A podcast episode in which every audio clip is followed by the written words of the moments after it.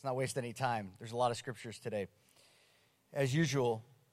So, Acts 17, uh, if you're taking notes, the church who upsets the world. Everybody ready to upset the world today? Straight out of the book of Acts, by the way. I didn't make that phrase up. Um, four characteristics of the church who upsets the world. So, if you're following along, there's four simple points today four characteristics of a church who upsets the world. And that is our calling. You know, if culture says, do not rock the boat. The deconstructionists are creating a vacuum in our culture, and we must fill it with the word, right? Did you ever ask the question of, you know, if these, these deconstructionists are deconstructing our culture, the family, the school system, the church ultimately, then who's going to lead it? Because if you dismantle something, somebody's going to build it, right? We are meant to build that. God has called us. He has everything that we need in the Word of God, whether it has to do with family or education or the church. This is our world. This is God's world. And He has called us to upset the world in a way that's not to cause any sort of uh, distractions or uh, be mean spirited about it, but we are called to upset the world, and that's exactly what the apostles and the, the missionaries did in this next city. And I'll show you how they did that because I believe that that is exactly what we're supposed to do. And how we're supposed to do that is we are to be courageous, number one. Number two, we'll unpack all these. Number two is that we're called to preach the word, preach truth, unashamed. Number three, to invest in others. This is exactly what Paul did. And then endure opposition, only then to do it again in another city. So I'm not sure if this was part of your goal to come to Washington, D.C. and literally upset the city, but that is exactly what God has called us to do. And how we do that is we, again, look at the word, and everything is obviously not the way it's created to be, right? As we start with Genesis, as I'm going through, again, I'm, I'm starting with Genesis and I'm going all the way through. I'm somewhere in the middle of Exodus already, and it is just incredible to see God's perfect plan in the garden. We, we've got to know, again, Genesis 1 through 3 is so important but this is not exactly the way God created this world to be. But we know that in Revelation how it ends, and that God is going to end this. And he is going to ultimately destroy the earth, and he will come back for his people. So I know we jokingly say it doesn't matter if you throw your recycling in what can these days, because ultimately God, Jesus is going to annihilate the earth and I mean that in a hopeful way, in that we want to know Him, and that God is, is we know how this thing is actually the end, how it's going to end. But in the meantime, God is patient, desiring that nobody perishes. Now, we know people will perish, but we have that heart and we desire, as we go on the streets, that we desire that nobody perishes. We desire that all would be saved and come to the knowledge of Jesus. In the meantime, God is bringing people to Himself. And ultimately, he uses his prophets and his apostles throughout the Old Testament and the New Testament. As we see people drawing people, we see the, his, his men that he raises up and draw people to Christ in the New Testament and to himself in the Old. And unfortunately, not all of them have been received well. And I think we want to start with that this morning just as a way of introduction because starting with Elijah, if you guys know the story of Ahab and Jezebel in 1 Kings 16 13, because 30, we'll, we'll kind of parallel that. There's nothing new under the sun. You know, there's a lot of people like, oh, it's getting worse and worse and worse. In one sense, maybe that's true. In another sense, it, you know, we've said over and over because this was taken in the time of the Roman government, it's not as bad as Rome in that sense, right? But as these apostles or these prophets were being raised up, they were not well received. And I think that is important as you go on the streets this week knowing that you may not be received well. And Elijah was the first. 1 Kings 16:30 Ahab did evil in the sight of the Lord more than all who were before him.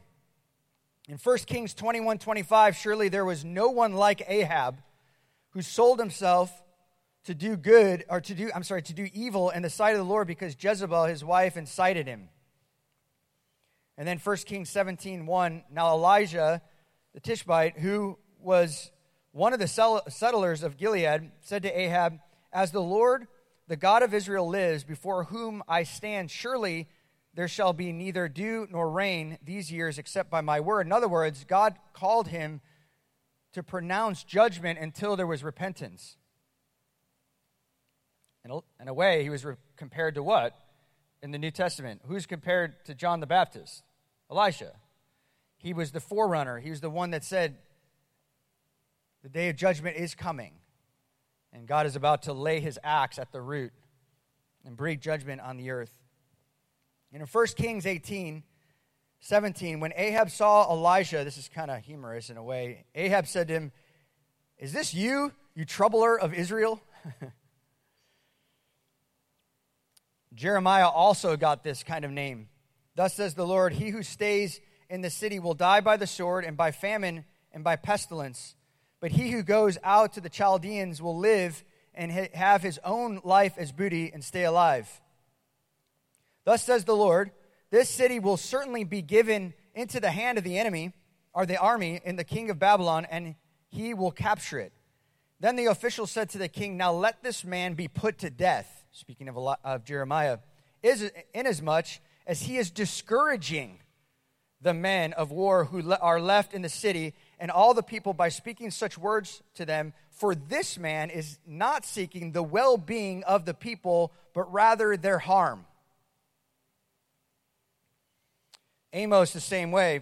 Amos 7, verse 10 and 12 says, Then Amaziah, the priest of Bethel, sent word to Jeroboam, king of Israel, saying, Amos has conspired against you in the midst of the house of Israel, the land is unable to endure all his words.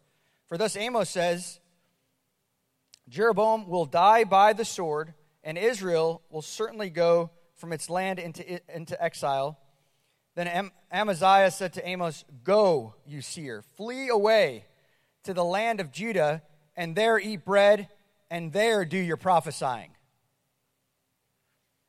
They were not well received, were they? They were simply just speaking the word of the Lord.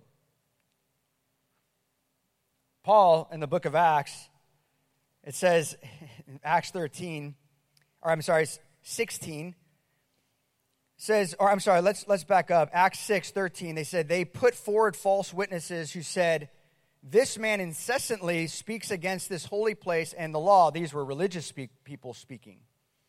And then in Acts 16, which we just read not that long ago, and, then, and when they had brought them to the chief magistrates, they said, These men are throwing our city into confusion,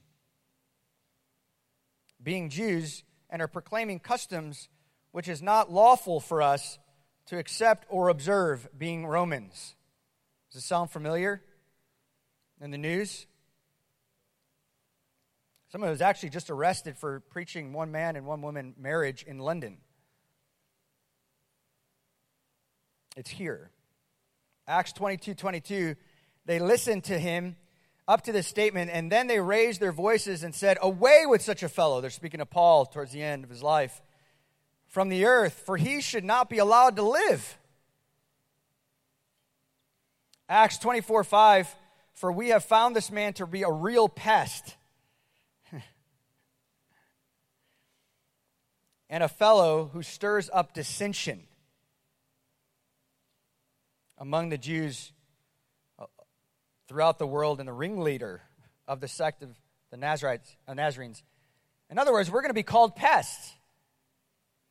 If we actually live by this and we upset the world by preaching the gospel, by preaching truth, by investing in others, by being courageous, and if we get rejected in one city and we move on to another, people will call us pests. People will, might even say such a thing as saying, this person just is cause, they just cause division. Christians cause division. That's what they're doing. Or they'll just say flee, or maybe just even this person is not even allowed to live. And in the book of Acts, as we look at Acts 17, you'll see this. Paul was kicked out of two cities. And it says in verse 1 here in Acts 17 Now, when they had traveled through Uh, uh, Amphipolis and Apollonia, they came to Thessalonica, where the, there was a synagogue of the Jews. And according to Paul's custom, he went to them and for three Sabbaths reasoned with them from the Scriptures, explaining and giving evidence that Christ had to suffer and rise again from the dead, and saying, This Jesus, whom I am proclaiming to you, is the Christ. And some of them were persuaded and joined Paul and Silas, along with a large number of Greek or um, God-fearing Greeks and a number of the leading women. But the Jews, becoming jealous and taking along some wicked men from the marketplace, formed a mob and set the city in an uproar. And attacking the house of Jason, they were seeking to bring them out to the people. And they did not find them. They began dragging uh, Jason and, and some brethren before the city authorities, shouting, These men who have upset the world have come here also. And Jason has welcomed them. Some translation says they've turned the world upside down. And Jason has welcomed them, and they were all all act contrary to the decrees of Caesar, saying that there is another king. His name is Jesus. And they stirred up the crowd and the city authorities who heard these things. And when they had received a pledge from Jason and the others, they released them. In verse 10, it says, The brethren immediately sent Paul and Silas away to, by night to Berea. And when they arrived, they went into the synagogue of the Jews, like tradition and now that they were more no, noble minded than those in Thessalonica, for they received the word and with great eagerness, examining the scriptures daily to see whether these things were so. Very familiar verse. Therefore, many of them believed, along with a number of prominent Greek women and men. When the Jews of Thessalonica found out that the word of God had been proclaimed by Paul and Berea also, they came there as well, agitating and stirring up the crowds. There's literally nothing new under the sun. Then immediately the brethren sent Paul out to go as far as the sea, and Silas and Timothy remained there. Now, those who escorted Paul brought him as far as Athens, and receiving a command for Silas and Timothy to come to him as soon as possible, they left. And we'll pick that up tomorrow, the rest of that in chapter 17. But number one, we need courage, don't we? We can't just waltz right out on the mall or wherever we go, wherever we might find ourselves, as soon as the borders begin to open overseas. We need courage. Like a lot of us want to actually share the gospel and see people come to Christ, but as soon as we're out there, we realize that we need power.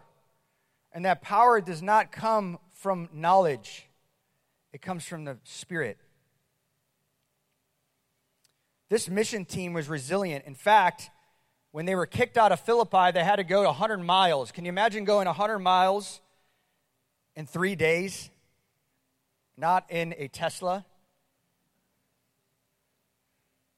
but by foot. A lot of scholars say that they probably were on horse. Someone gave them, maybe the church in Philippi, the new church, maybe Lydia had some, and gave them to Paul and his companions, but still, nonetheless, 100 miles in three days, pretty exhausting. And they came to somewhat of a commercial center in Greece. Thessaloniki is now the new word or the modern day Thessalonica in Greece. And then to Berea. And you can go to these places now, but they, they were resilient. If you remember, they met uh, Lydia, they started a church, and then they met the demon possessed girl, remember the medium that was giving people false prophecies and fortunes. And then he casted out that demon. They lost their business. Paul was unjustly put in prison, beaten, and then the earthquake happened, let him out. And then uh, the jailer got saved and his family. And then Paul, uh, being stubborn, wanted to save that church from more persecution, said, No, you come into my jail cell and you bring me out so that everyone understands you cannot do this. It's unjust. To Roman citizens, which was the city of Philippi, most of them were. And so that church obviously grew. There's a uh, letter to the Philippians. And now we make our way into Thessalonica. These are the fun chapters of Exodus. Uh, I'm, I'm, sorry, of I'm in Exodus, in the book of Acts. And these are the fun chapters, meaning that starting with 15, where they were going to Galatia, or 14, Galatia, those are the church of the Galatians. And then as you make your way into 16 to Philippi, and 17, you got Thessalonians, and 18, Corinthians, and 19, Ephesus. And so you're seeing the really the out of the book of Acts come all these letters that you read, and now you can make a connection. In fact, the same way that when you read your Bibles, when you read the uh, Kings or Chronicles, out of those passages in the Old Testament, you're reading all the prophets. And so your Bible's not necessarily in order in that sense, but that you take the prophets and you stick it in the historical books, and, and now your Bible makes a little bit more sense. Courage is absolutely necessary to finish the Great Commission. If you're going to be in this game for the long haul, you better get yourself some courage.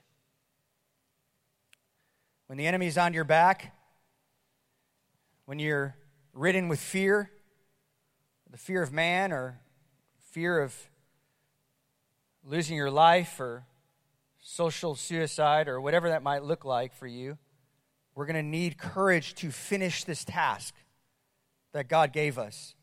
So many get out of the game so early because of fear. That's the purpose. The enemy throws you a curveball of fear, he knows it works. We need courage. 2 Timothy 1 7 For God has not given us a spirit of timidity, but power, love, and a sound mind, right? Or discipline. Acts 20, this is Paul's heart to the Ephesians. He says in Acts 20, 22, 24, says, And now behold, bound by the Spirit, I am on my way to Jerusalem, not knowing what will happen to me. There, except that the Holy Spirit solemnly testifies to me in every city, saying that in bonds and afflictions wait for me. I think it's a joke when people say, never give a negative prophetic word. Well, there you have it where these superficial Christians or movements that you find, they're like, never, the rule of thumb is never give anybody a negative word. Really? Well, what in the world is that? In fact, prophecy is to give truth, right? From the Bible. But I do not consider my life, he says. Isn't that amazing? This man was caught from a, cut from a different cloth. He was different. He says, I do not consider my life of any account dear to myself so that I might finish my course and the ministry which I have received from the Lord Jesus to testify solemnly of the gospel of grace, of the grace of God. In other words, what was Paul saying? It doesn't matter. The only thing that matters is my relationship with Christ and the purpose that he gave me. Fear is irrelevant. In fact, it's part of the deal. And he understood that. John Foxe, which is a, you know, the Fox, the Book of Martyrs I've introduced many times. Listen to this. He wrote this in the, about the first century Christians. He says, After the respite, the Christians again came under persecution, this time from Marcus Aurelius in AD 61. One of those who suffered this time was name was Polycarp, the venerable bishop of Smyrna. And as he entered the stadium with his guards, you know the stadium, he's going to die, be ripped to shreds. A voice of, from heaven was heard to say, Be strong, Polycarp, and play the man. No one nearby saw anyone speaking, but many people heard the voice. Brought before the tribunal, and the crowd, Polycarp refused to deny Christ, although the proconsul begged him, saying, Consider yourself and have pity on your great age. He was a very old man at that time, I think in his 80s. Reproach Christ, and I will release you. This is what he said. Polycarp replied, 86 years I have served him. And Christ never once wronged me. How can I possibly blaspheme my king who has saved me? And threatened with the wild beasts and fire, Polycarp stood his ground. That's courage. One pastor says this cowardice asks the question is it safe? The consensus asks the question is it popular? These all sound familiar, these voices? But courage asks the question is it right? Is it right? True courage is not the absence of fear, but the willingness to proceed in spite of it. You know that little thing you get in your throat before you share the gospel? It's just as real as a being threatened by a sword in the Middle East or threatened a prison in North Korea. Fear is real. So of course, it takes on many different forms. In America, it just may you might lose your friends. You might be canceled on social media. Who cares? If you don't have one, it doesn't matter, right? Spurgeon said this, and yet surely there must be some who will fling aside the cowardly love of peace. Talking about false peace, yet this, and speak out for the Lord for his truth. A craven spirit is upon man, and their tongues are paralyzed. Oh, for an outburst of truth and faith and holy zeal. Are there people like that here? Absolutely. Amen. There is. They're opposed everywhere. Everywhere he went, he was driven out of cities and he just kept going. There was resilience, there was fortitude, there was courage. That's what we need, right? We need it. 1 Corinthians 9:16 this is Paul's mission statement for I am for I preach the gospel I have nothing to boast of for I am under compulsion for woe is me if I don't preach this message. Woe is me. Phillips Brooks says this, this is a good one. Courage, and this is the 1800s. Courage is the indispensable requisite of any true ministry. Courage is good everywhere, but it is necessary here in this room. If you are afraid of man and a slave to their opinion, just go do something else. Go and make shoes fit for people. But do not keep on all your life preaching sermons which say not what God has sent you to declare, but what they have hired you to say. Right? We're called to unleash the truth and let the word do its work. So, how do we get courage? I'll just rattle off a, I have three ways. You can write this down. It's the one, number one is that we, we've got to trust God's word and his character. I love what it says in Psalm 27, 1 through 3 The Lord is my light and my salvation. Whom shall I fear? The Lord is my defense. Whom shall I dread when the evildoers come upon me and to devour my flesh? My adversaries, my adversaries, excuse me, and my enemies, they stumbled and fell. Though a host encamp around me, my heart will not fear.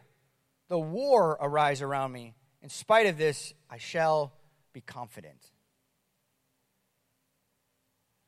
I haven't met one courageous man or woman that does not trust in the character of God, that really know who He is His Father, His Defender, His Lord. Psalm 31, 23, I'm sorry, 2 Timothy 2 1. 2 Timothy 2 1 says, Be strong in the grace that is in Christ Jesus. Number two, courage is the confidence in your right standing with the Lord. Now, this is really interesting because, you know, there's a lot of people that might have courage. Oh, I know who God is. I'm confident in His Word. I got it. But you're ridden with sin in your life. You know the feeling. And it's interesting that you unconfessed sin leads to a lack of courage. When you're not right with him, when you don't when you're not in fellowship with him. You know, First John, or the, the Gospel of John is, it shows you how to be saved. And First John says, Are you saved? It's the assurance of salvation. And one of the tools that the Apostle John gave his audience in his letter to the churches in Ephesus, he said, If you have sin, confess it to the Lord so that you might have fellowship with him. You're not confessing your sin to get saved again and again and again and again and again. The problem with a lack of theology in a lot of Arminian theology, if you will, is the, pra- the, the fact that they're doing altar calls every week. And the same people get saved every week because you doubt your salvation all the time rather than being secure. If you feel like there's a a wall between you and the Lord and there's a lack of confidence in your life, maybe He's calling you to confess those sins to Him and to each other. Listen to Psalm 7 1 through 5.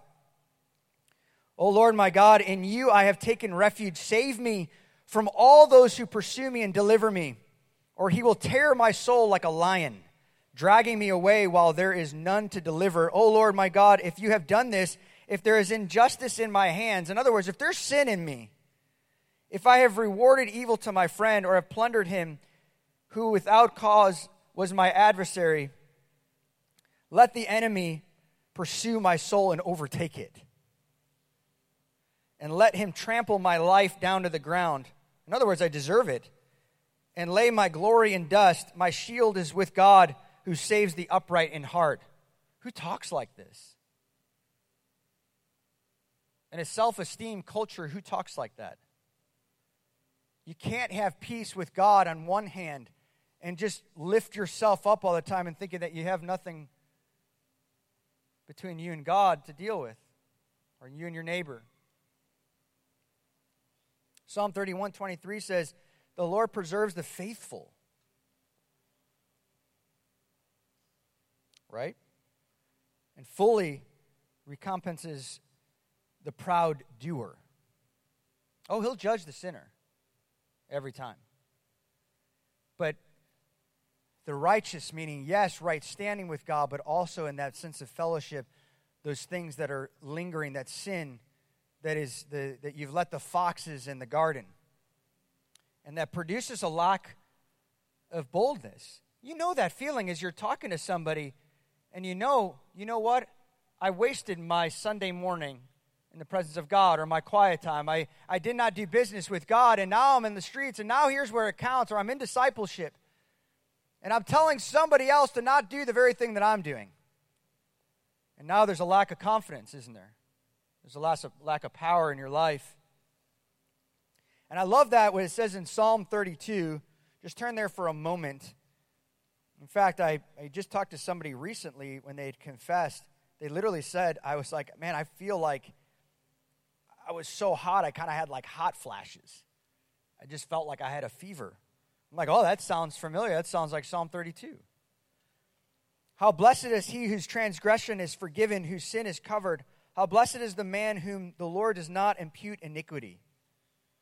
So Psalm 32. And in whose spirit there is no deceit. When I kept silent about my sin, my body wasted away. I couldn't sleep. It was nagging. There was no peace throughout my day. Though my groaning all day long, for day and night, your hand was heavy upon me. Did you ever feel the heaviness? My vitality, the life was drained away as with a fever heat of summer. Just felt hot. I felt like until I confessed. Listen, until I acknowledged my sin to you and my iniquity I did not hide. And I said, I will confess my transgressions to the Lord, and you forgave the guilt of my sin. What wonderful freedom. And that kind of lifestyle produces a sense of confidence. And here, lastly, Psalm 51. This used to be my favorite passage in college. So I was constantly always confessing sin over and over and over again. I just go to Psalm 51. I'm like, Lord, are you ever going to get tired of this? he says, and I'll pick it up he says, Be gracious to me, O Lord. And he's talking about his sin and he's confessing. In verse 10, because I'm making a point here create in me a clean heart, O God, and renew a steadfast spirit within me. Do not cast me away from your presence, and do not take your Holy Spirit from me. Restore to me the joy of your salvation, and sustain me with a willing spirit. Then, listen to this. Then I will teach transgressors or sinners your ways, and sinners will be converted to you. There's no power when you have unconfessed sin in your life.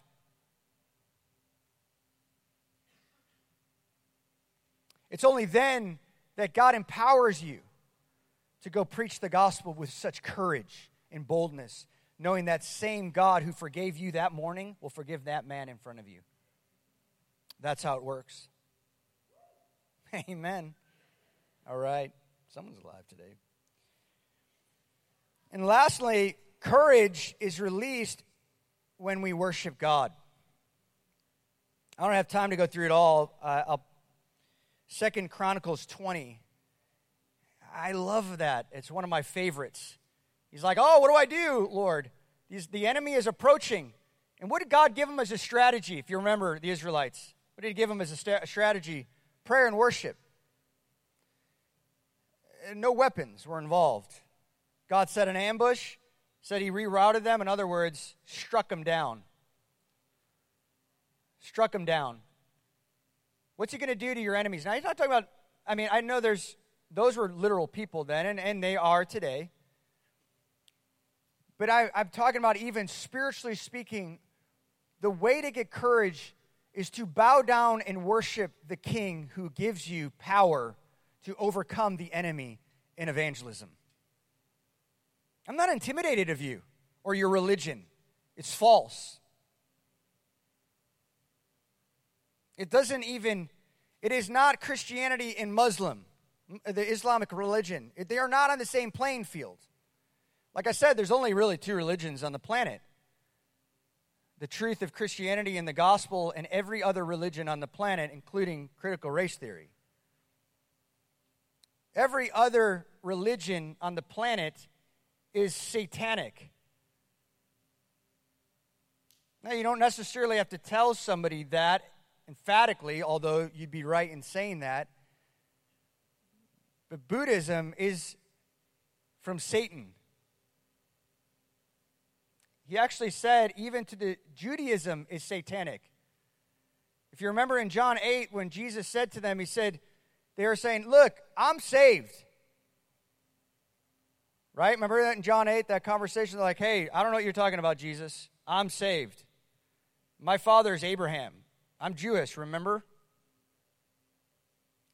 And he said, No, sir, your father is Satan. And then they called him a demon. Lovely exchange and conversation, isn't that? With God.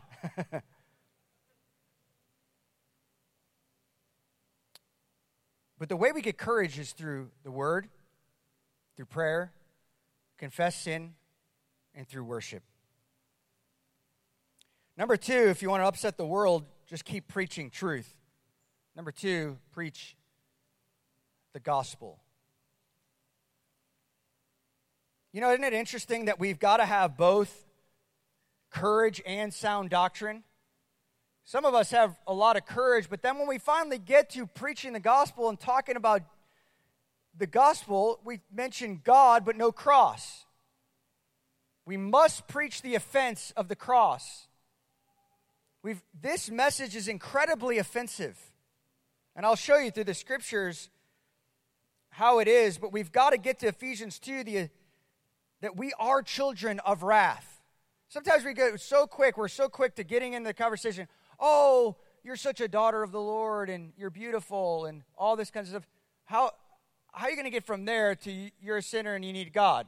You just told me all these lovely things about me, and then now you're telling me I'm the I'm a child of of the devil. What do you which one am I? By the way, it's, it is conditional to be a child of God, and it's through the cross.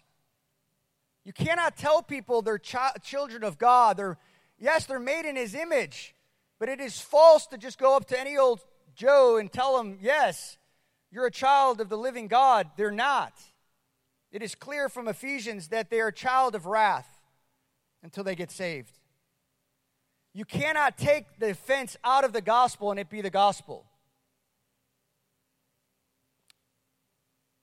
Because it says in 1 Peter 2 6 and 8, this is what it says the gospel is offensive and it will upset the world, by the way. It will upset people. For this is contained in Scripture Behold, I lay in Zion a choice stone, precious cornerstone, and he who believes in him will not be disappointed. The precious value then is for you who believe, but for those who disbelieve, listen, the stone which the builders rejected, this is this has become the very cornerstone and the stone of stumbling, a rock of offense. For they stumble because they are disobedient to the word. And to this doom they were also appointed. Isn't it clear in Scripture? 1 Corinthians 1 18 to 30. Understand this as you read this, the Greeks and even the Jews, they had a shame and honor culture. That is their culture. This is when you read this passage, you have to understand that to be well thought of in this culture, and this is going to make a point here, so listen carefully, to be well thought of in this culture is everything. In other words, there's nothing new under the sun. To get the Facebook likes is everything. They would have had it too if it was available, and they would have loved it. Can you imagine the Pharisees' website? For the word of the cross is foolishness to those who are perishing. But for us, this is 1 Corinthians 1 18 to 30. But for us who are being saved is the power of God. For it is written, I will destroy the wisdom of the wise and the cleverness of the clever, and I will set aside. Where is the wise man? Where is the scribe? Where is the debater of this age? Has God made foolish the wisdom of this world? For since the wisdom of God, the world through its wisdom did not come to know God. And God was well pleased through the foolishness of the message preached to save those who believe. For indeed, Jews ask for signs and Greeks search for wisdom. But we preach Christ crucified.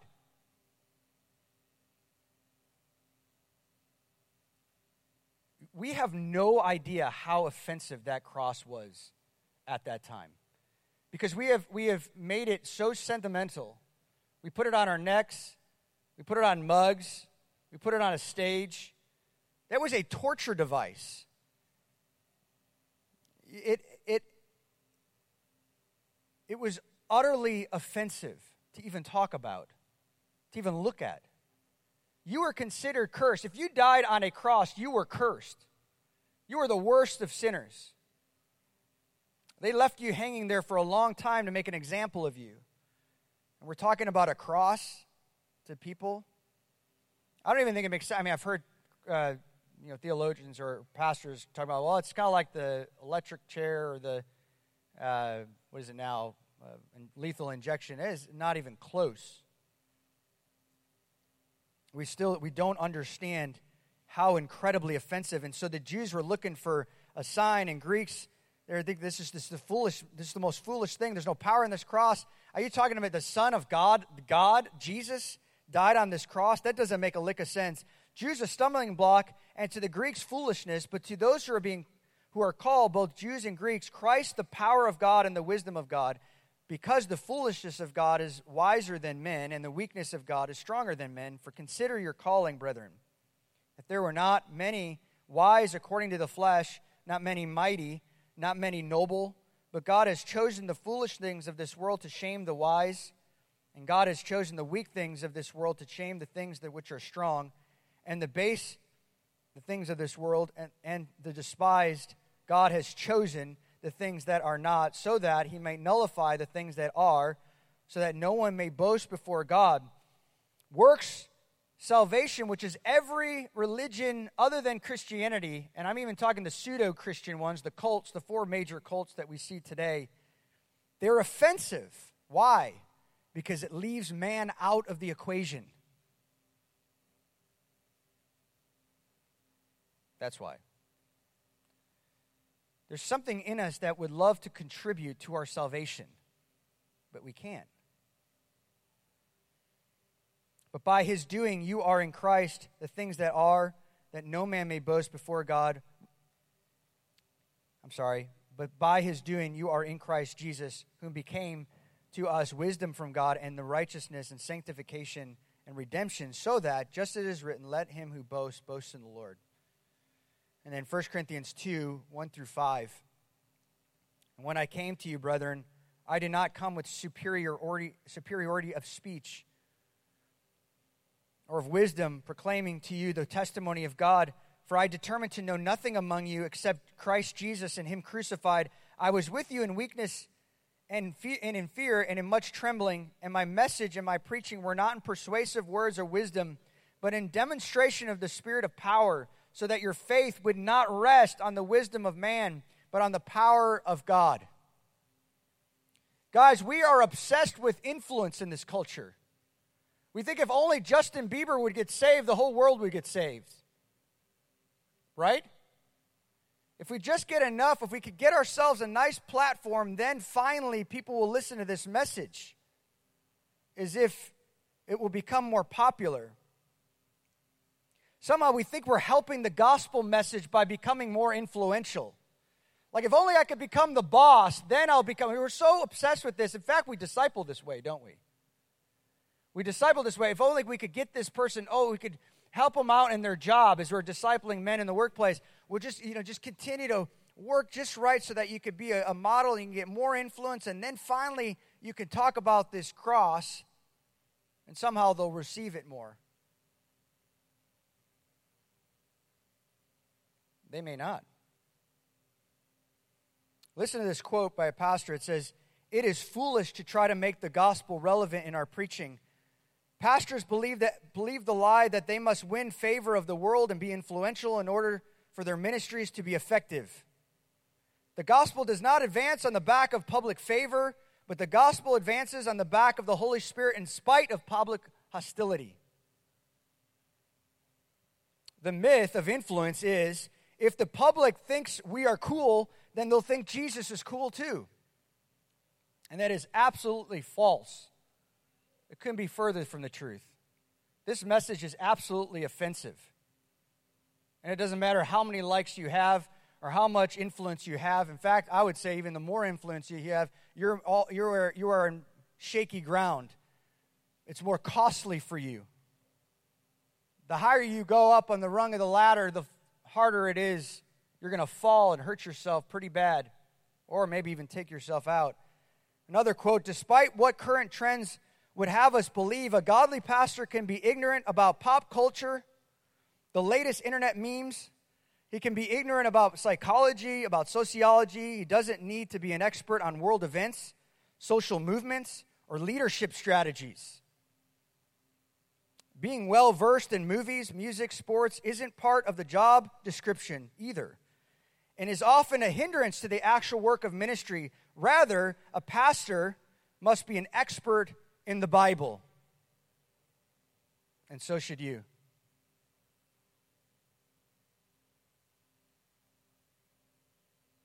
There's always going to be two types of people that will meet those who are ready to receive the truth, like the Bereans, and those who need persuasion, like the Thessalonians. As you meet people on the streets, one of the things you want to you want to listen, you want to ask questions, you want to find out where they're at. And some people need persuasion. They need to be persuaded to Christ, yes. And you might ask, well, where's God's sovereignty in that? He is in that. Don't worry about what, what if this person's going to be saved or not. Your job is to unleash the truth. And some people are just ready. And we pray for those. But some people will need persuasion. In fact, Paul said he reasoned with the Thessalonians. In other words, he had a Q&A with them. And some people are just curious. They're ready. They, they want to know who God is. They're, they're, they're ready. They're like the Bereans. They search the scriptures. Or I'm, I'm sorry, they're, they're like the Thessalonians. They, they, want to, they want to know more. The 1 Peter 3.15 says, Sanctify Christ, Lord, in your hearts, always being ready to make a defense to everyone who asks you to give an account for the hope that is in you, yet with what? Gentleness and respect. Paul explained the scriptures. He not only reasoned with the Thessalonians, he also then explained. What did he explain? Guys, take your Bible into evangelism. Do not be afraid to take this. Don't they, oh, they're going to think I'm a Mormon or something. Well, tell them you're not a Mormon. That's easy. Don't wear a tie and a name badge. But do not be ashamed of the gospel because it is the power of God to save both Greek and Jew. Do not be ashamed.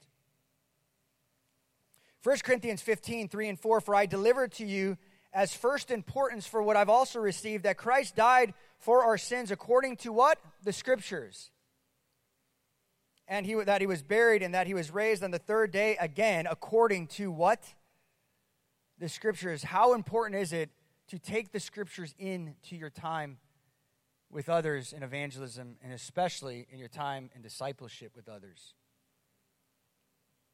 Luke 24, 25, and 27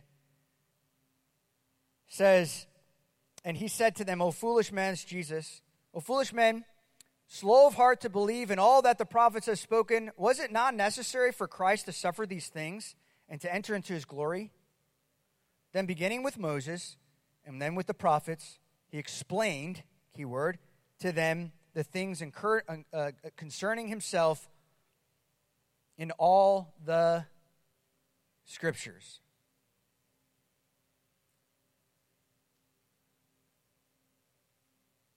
It is hard to believe. Jesus is very clear on that. Go through the narrow gate, and the few find it. Everybody enters the wide one. Our culture is coming up with a religion every few years. And they're telling everybody to go that direction. It's more peaceful, it's more unifying, it's more inviting. The narrow is way harder, but that is the only way. He actually says in John 14, 6, I am the way, the truth, and the life. But it is easy for us because we're not in, in control of people's souls. That if we have this courage, we're relying on the Spirit, we're relying on the Word, we're simply just being obedient to the next person He invites us to speak to, right? When we get in the way, it's disastrous, isn't it? But don't take somebody, you know, rejecting you and think, what did I do wrong? We've got to be confident as believers, understanding what the scriptures say. And you should have joy doing it. Didn't they have a lot of joy in Luke 10? You remember that? Oh, Jesus, you're never going to believe this.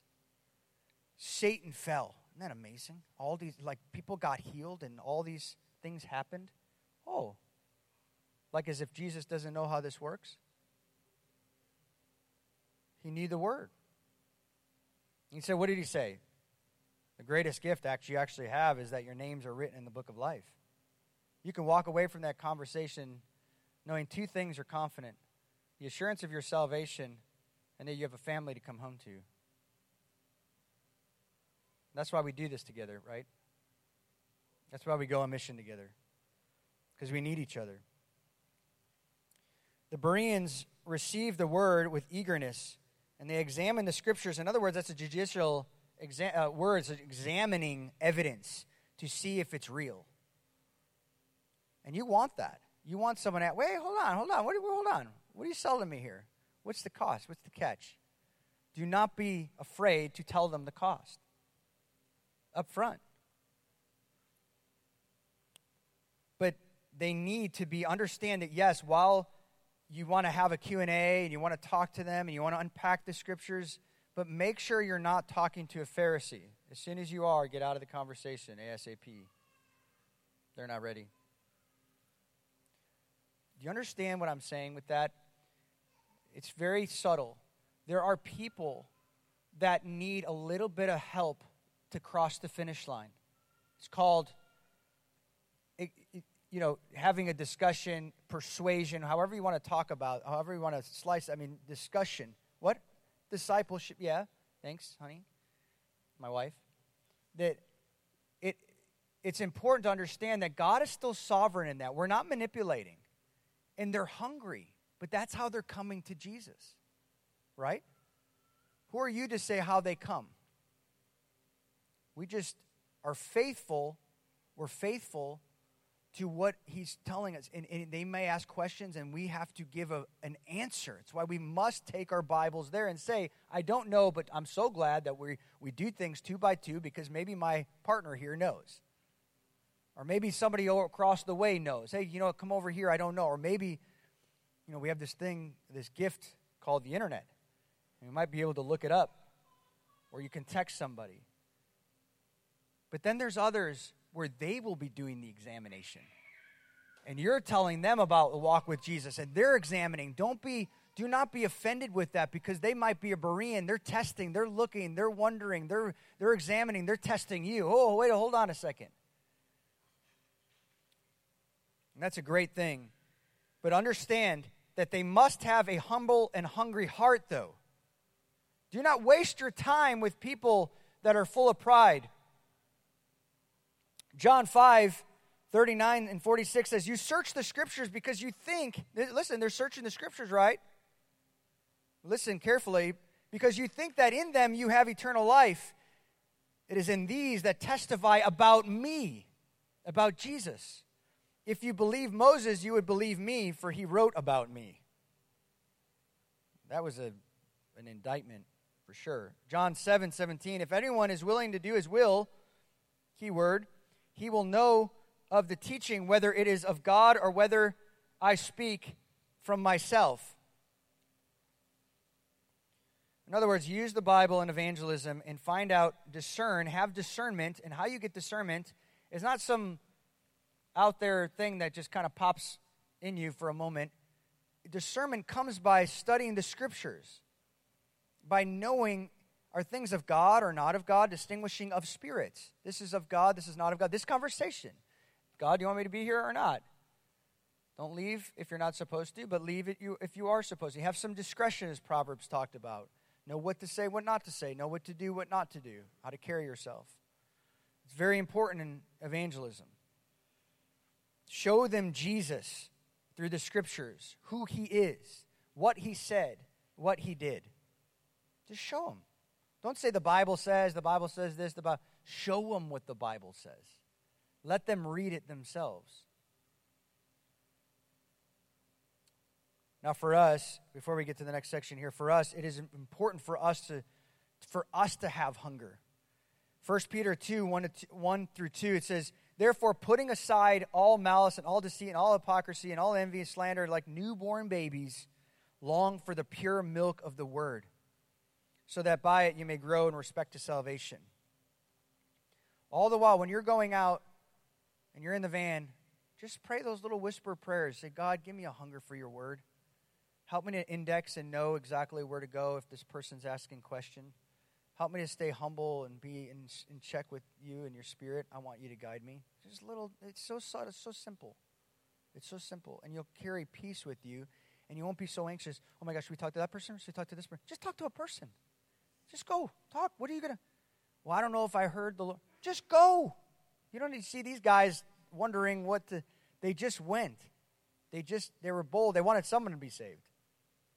And then, you know, of course, we talked about in Acts 16, God redirected, closed doors, He opened up doors. Trust the Holy Spirit. Second part of that is 2 Timothy 2.15, be diligent to present yourself approved to God as a workman who does not need to be ashamed. Do not be ashamed on the mission field. And how you do that, you rightly divide the truth. You know it. Second, we need to model godly living. And your shirts give you a nice little reminder hearers and doers. James 1:22 prove but prove yourselves doers of the word and not merely hearers who what delude themselves they deceive themselves. They think, ah, oh, yeah, I know the word, I'm good, but they're not living it out, and thus they deceive themselves, and even in that thinking. That's why we need discipleship for someone to watch our swing and say, hey, I don't think you're, you're living that particular part out in the faith. And, but that helps on the mission field. They have to see the way we live our lives. That is important. That's not everything, but it is important. Ezra 7:10, listen to this. I love this. So for Ezra had set in his heart to study the word, to practice the word, and to teach the word. That's our goal. That should be everybody's mandate. Everybody, because we're all disciple makers, right? And number three, we're number one, we're to courage. Number two, what? Preach the word, preach truth, preach the offense of the truth. If you want to upset the world, and number three, if you really want to upset the world, begin to invest in others and reproduce disciples. Isn't it interesting? I'm reading Exodus. Pharaoh started getting worried when Israel started to multiply. Isn't it interesting? When he started multiplying, he started laying on heavy burdens. It's exactly what the enemy does as soon as we multiply. As long as we stay quiet behind the scenes, no problem. But as soon as we begin to multiply and reproduce each other, it begins to be a threat to the enemy. 2 Timothy 2 2 says this The things which you have heard from me in the presence of many witnesses, entrust these to faithful men who will be able to teach others. And look at this. I'll show you that Paul actually raised up people in this in the group here. He didn't just want converts, he didn't just want churches, but he was raising up future evangelists, future leaders, future apostles, future people are plant churches.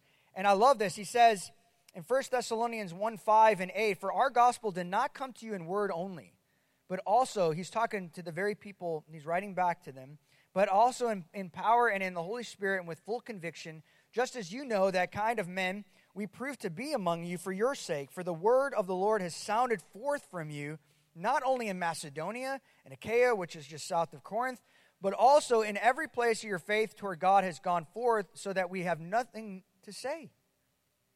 They all became evangelists. It worked. Paul's like, it worked. They started multiplying themselves like crazy. And he was just writing back as a dad and just saying, hey, I came to you with encouragement and exhortation. And in Acts 20, verse 4, he accompanying, it says here, it's a little clue here. He accompanied, he was accompanied by Sopater in Berea, which he found another guy, one another companion that he raised up from Berea, and then he also Aristarchus and Secundus from Thessalonica. They were evangelists, and they joined the team. Guys, we're here to serve our sister church. How awesome would it be if we raise up future evangelists who will go overseas, or plant new churches, or be their life group leaders, or be their elder team? You never know, do you? multiply the team.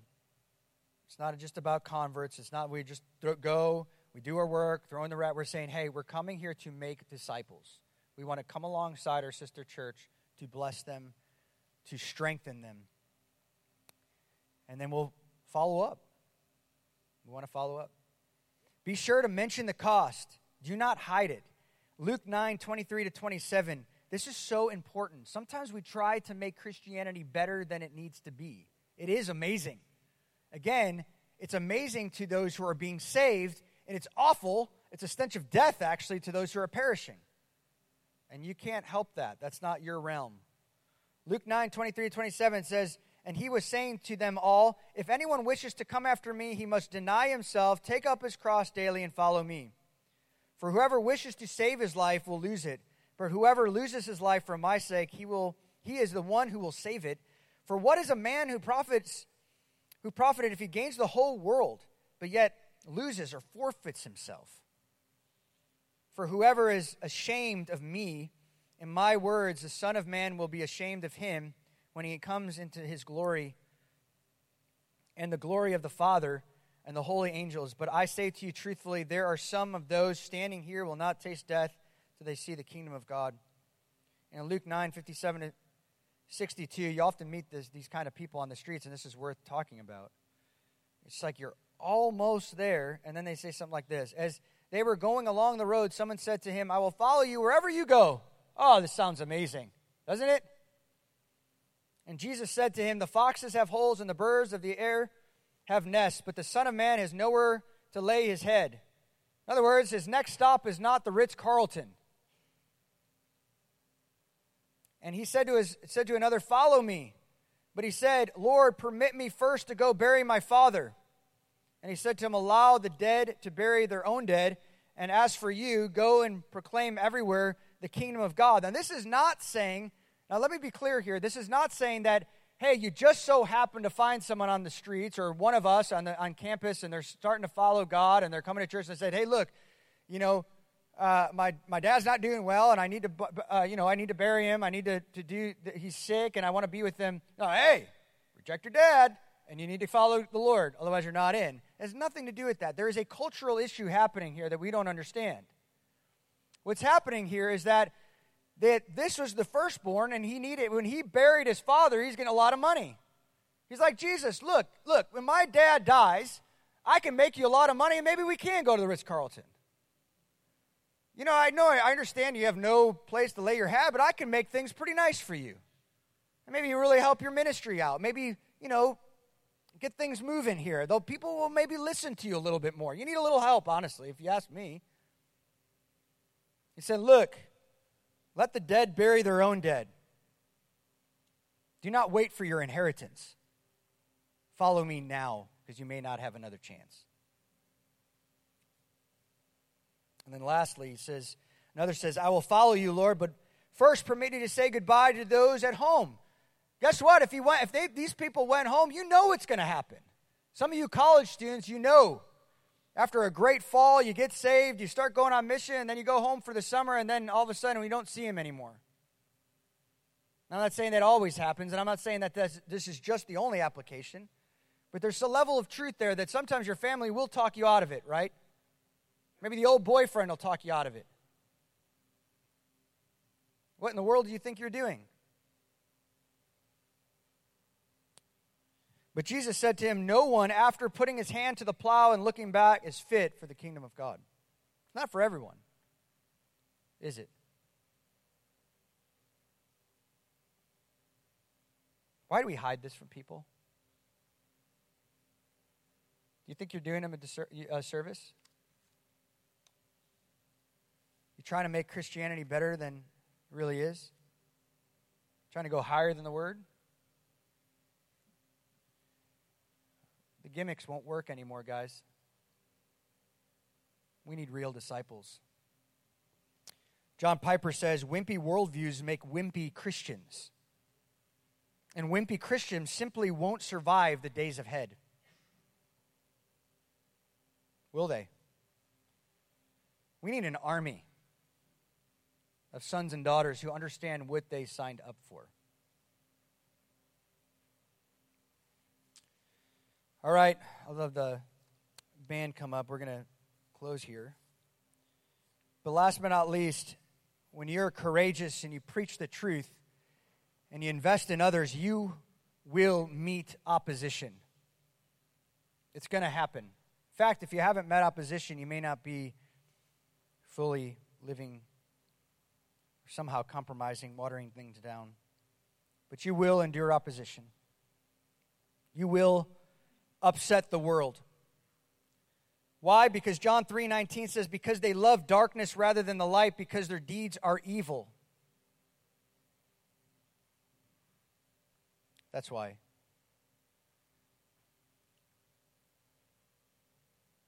And I love that in verse 6.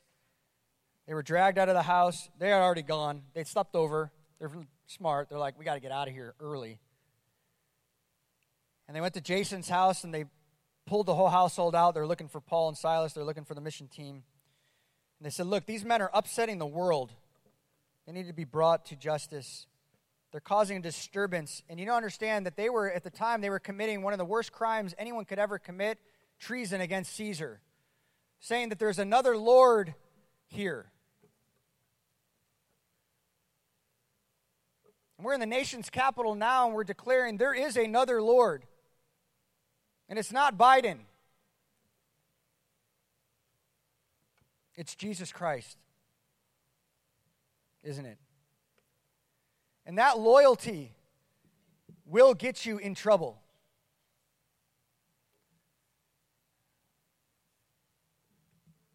That loyalty will get you in major trouble. It may not be the exact same as committing treason against Caesar, but it'll eventually get there. History just has a habit of repeating itself. And we're slowly getting there. They were kicked out of the city, they no longer could come back. In fact, it, I'll make one comment here in Mark 12 and Luke 23. Really, the Pharisees and the Herodians and the Sanhedrin made the same charge against Jesus. You're committing treason. And they used it for their own gain to try to manipulate the Romans into killing him. So it's going to happen to us just in a different way, but anytime you are loyal to another system other than the world system, you will find yourself upsetting the world. You'll upset your parents. You'll upset your boss, your coworkers. In fact, maybe even people in church. When you are loyal to one, it rattles, it rattles hell like nothing else. Shakes it. Because what hell wants is compliance. And what Lord Jesus Christ wants is your obedience. And there lies the great battle, right? All right, let's close this down here. In First Thessalonians, you know, Paul wasn't shaken because he's ready to go to the next city.